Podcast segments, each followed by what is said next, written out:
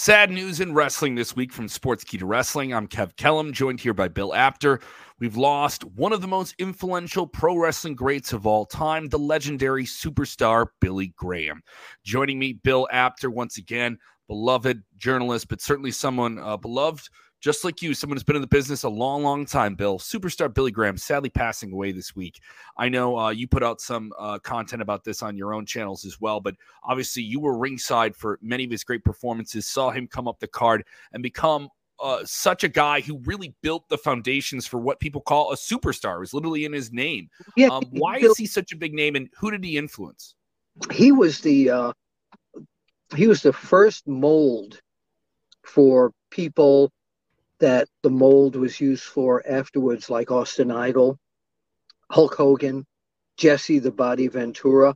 Superstar Billy Graham had all the charisma and the looks to make him an iconic professional wrestler and showman.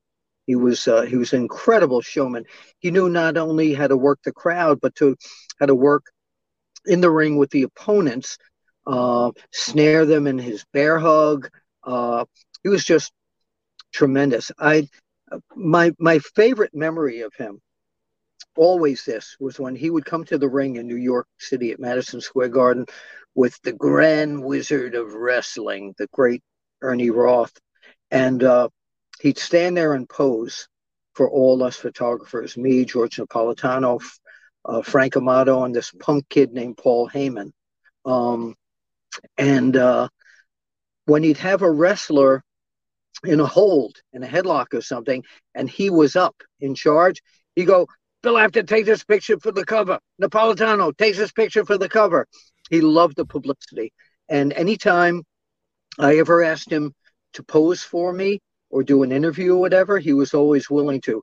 So, pre me meeting him, when he first came to New York in the late 70s, my publisher, Stanley Weston, used to get photos from the Olympic Auditorium of superstar Billy Graham and always put him on the cover because he looked great. And I remember the first um, story I ever read upon him was this this Billy Graham preaches violence. So, of course, you know, based upon uh, the the uh, evangelist uh, Billy Graham. When I first got to meet him, in I think it was 1979 in New York. He knew who I was right away because he wrote he uh, read the magazines and he, he, he just couldn't thank me enough for at that time Mr. Weston putting him in the magazine so much and he he sold magazines he was one of the top 5 people that we could put on the cover at any time and we'd have a great sale of a magazine that's and at the time, that's like a sense of trending number one. At the time, at the era, that was if you were on the cover of the magazine, you were the number one guy. You were the guy that everyone's talking about. You were the Roman Reigns. You were the MJF. You were the Stone Cold of his time. And the the mold of the body guy in wrestling, he was kind of ahead of that. Like he was a Hulk Hogan before a Hulk Hogan. He was a Ric Flair before Ric Flair. Oh yeah, well Hogan told me during many interviews that he, Hogan, kind of patterned himself against Austin Idol, who patterned himself of superstar Graham. But Hogan knew Graham fairly well, and um, uh, he wanted to be that character. And I think Hogan was able to take that uh, superstar Graham charisma and personality and ring smarts and even uh, elevate it. What what I didn't like about Superstar Graham's career, about his career, is that Vince McMahon Sr.'s decision to take the belt, the WWF belt, off of him and put it onto Bob Backlund when Graham was so hot at that particular time. I think Graham should have been left champion. No disrespect to Bob Backlund. Bob Backlund was that nice, clean, all American guy, right? But as a draw, with Backlund there, they loaded the cards up with Mil Mascaras, with Dusty Rhodes, and other superstars there. When with superstar Billy Graham, as the American Dream would call him, uh, was out there, you didn't need anyone else on the card. People were there to see superstar Billy Graham, and his his feud with Bruno was amazing, but his feud with the American Dream, Dusty Rhodes. I met him in actually that's when I first met him down in uh, down in Florida when he was feuding with uh, Billy Graham, and they were having all sorts of matches, and they culminated with a series of feuds in New York at the Garden that were even today. I remember just shooting those matches. Yeah, it's great and, and those are those are matches that Cody Rhodes has referenced recently as a part of that finish the story element where his father was looked at as someone who could maybe take that belt off of uh, superstar Billy Graham, become that next big headliner for McMahon's WWE for you know and I wish, it all together. I wish uh, there was someone in the lineage of superstar Billy Graham that today that could go against Cody, Cody Rhodes for that whole feeling of bringing them back the Grahams and the, the the Rhodes all back again. That would that would be tremendous. Share with me some of the memories of his personality. You mentioned that that idea of him in the ring, literally telling you to take a certain picture and and and, and do something like that. But that personality, that larger than life personality, other people had it, but he did it at a time when wrestling started to be on color television. It, it started to be a little bit more visual. It was much more of a charisma driven type thing. And then WWE obviously went with more of a straight lace guy in Bob Backlund. But talk about that personality, that charisma, and how did it come out sometimes in interviews? Because I know some people started to say some of the things he did interview wise really inspired generations of promo guys after him. Well, it's amazing because he was a great talker, and yet when he was in the um, in the New York area, they pretty much had the Grand Wizard talking for him um, because they were they were just an amazing uh, team together. But he, for example, he would uh, he would come out to our office, the PWI offices. That was pre PWI actually, uh, when we were doing Inside Wrestling and the Wrestler, and we'd take him out to lunch to um, place at, in Freeport, Long Island, down by the water, and as soon as people saw him, you could tell there could have been a hundred people eating lunch there. When he walked into the room, he owned that room. And he talked to everybody. He'd stop at everyone's table and talk to he'd sign autographs, he'd take pictures. And this was during his free time.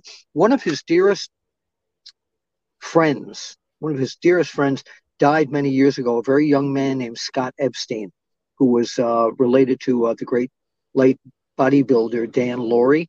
Mm.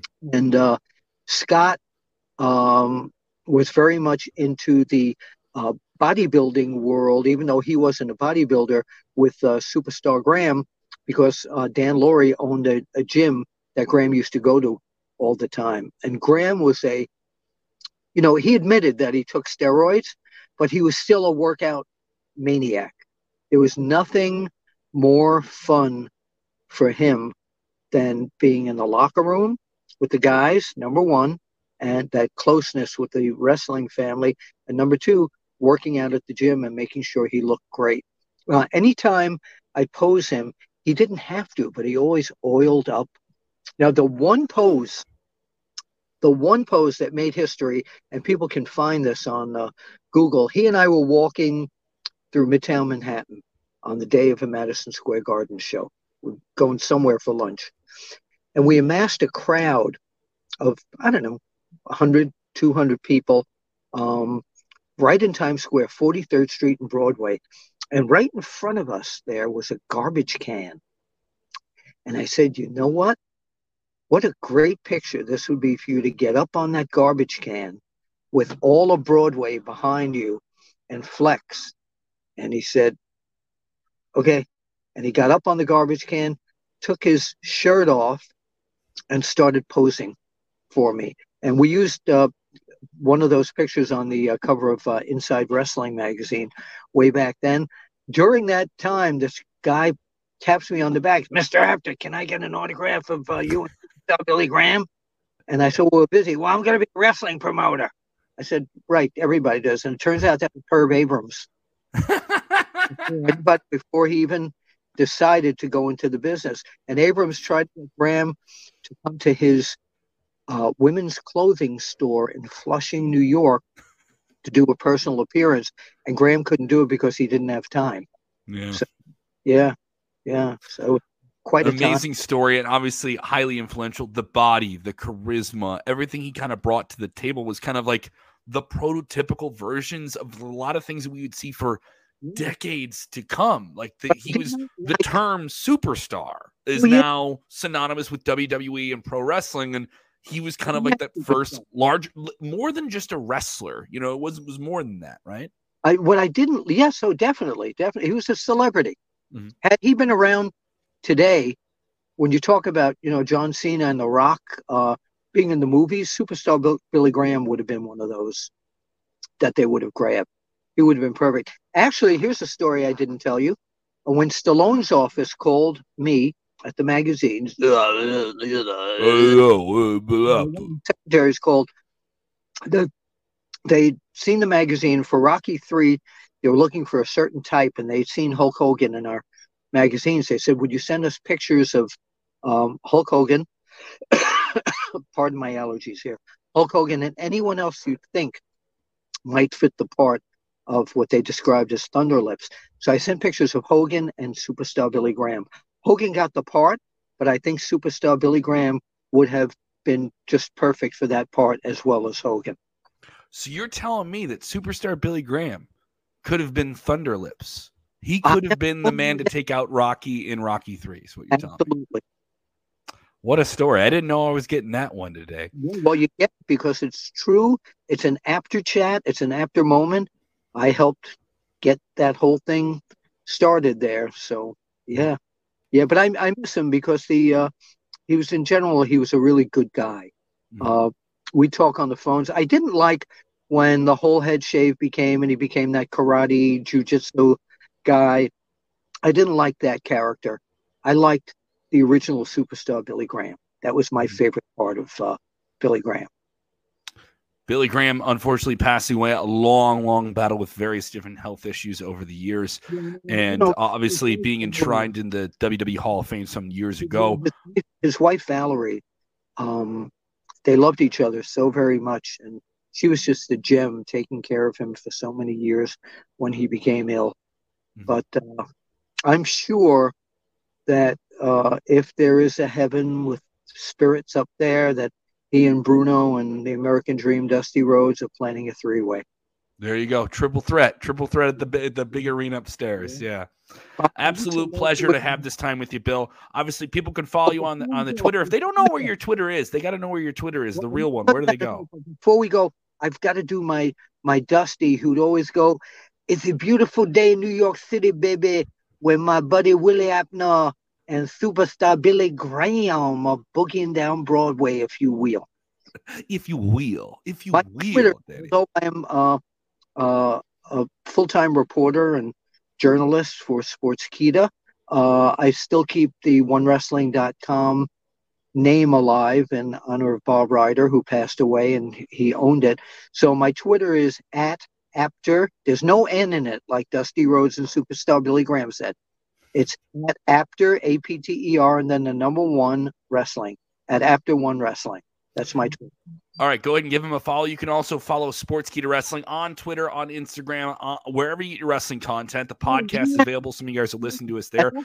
Go, to Sportskeeda Wrestle Binge on YouTube mm-hmm. and subscribe because I'm all over that uh, that channel. So if you want to uh, see more wonderful Willie chatter, if you will, that's the place to go.